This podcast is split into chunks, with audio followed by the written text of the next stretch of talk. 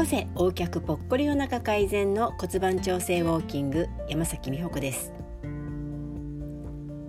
私は女性なのでヒールを履くことがよくあるんですけれども生徒さんの中でもヒールを上手に履くには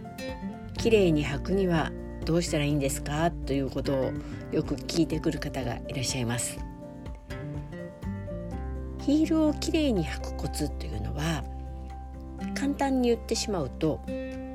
つま、先を少し外を向けてそしてかかとで一本の線の上を歩くようにしていく。そしてあともう一つが膝と膝の隙間から後ろの景色が見えないように歩く。そしてもう一つ。膝はなるべく伸ばして着地をし、かととつま先はほぼ同時に着地。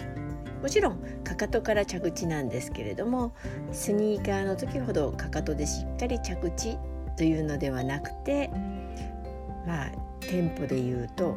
タタンっていうタタンタタンっていう感じのもうかかとがついたらすぐにつま先がつくくらいのタイミングで歩いていくのが綺麗に歩くポイントです。今口でねサラサラサラっと言ったんですけれどもこれを実際にやるとなると意外に難しいんです。え私は基本的に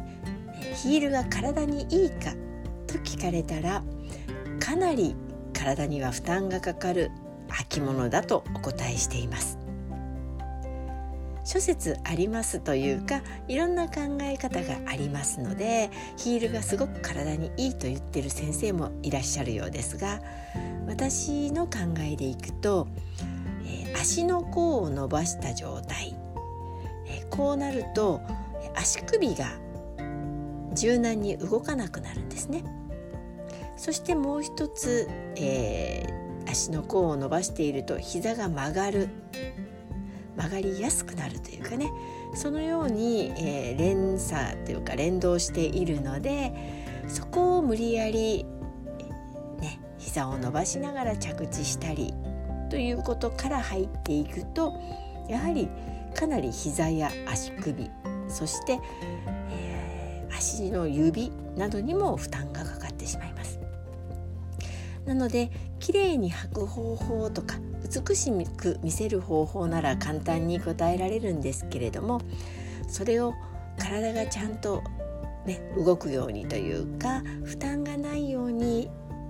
ヒールを履きたいという方は是非まずスニーカーできちんと歩けるようにして体づくりをしてからの方が後々ねあの長く足に負担がかからない歩き方ができるようになるのでまずはコツをというよりは体づくりからすることを強くお勧めいたします。とはいえね明日結婚式なんですって方に体から作りましょうとかね言ってる場合ではないので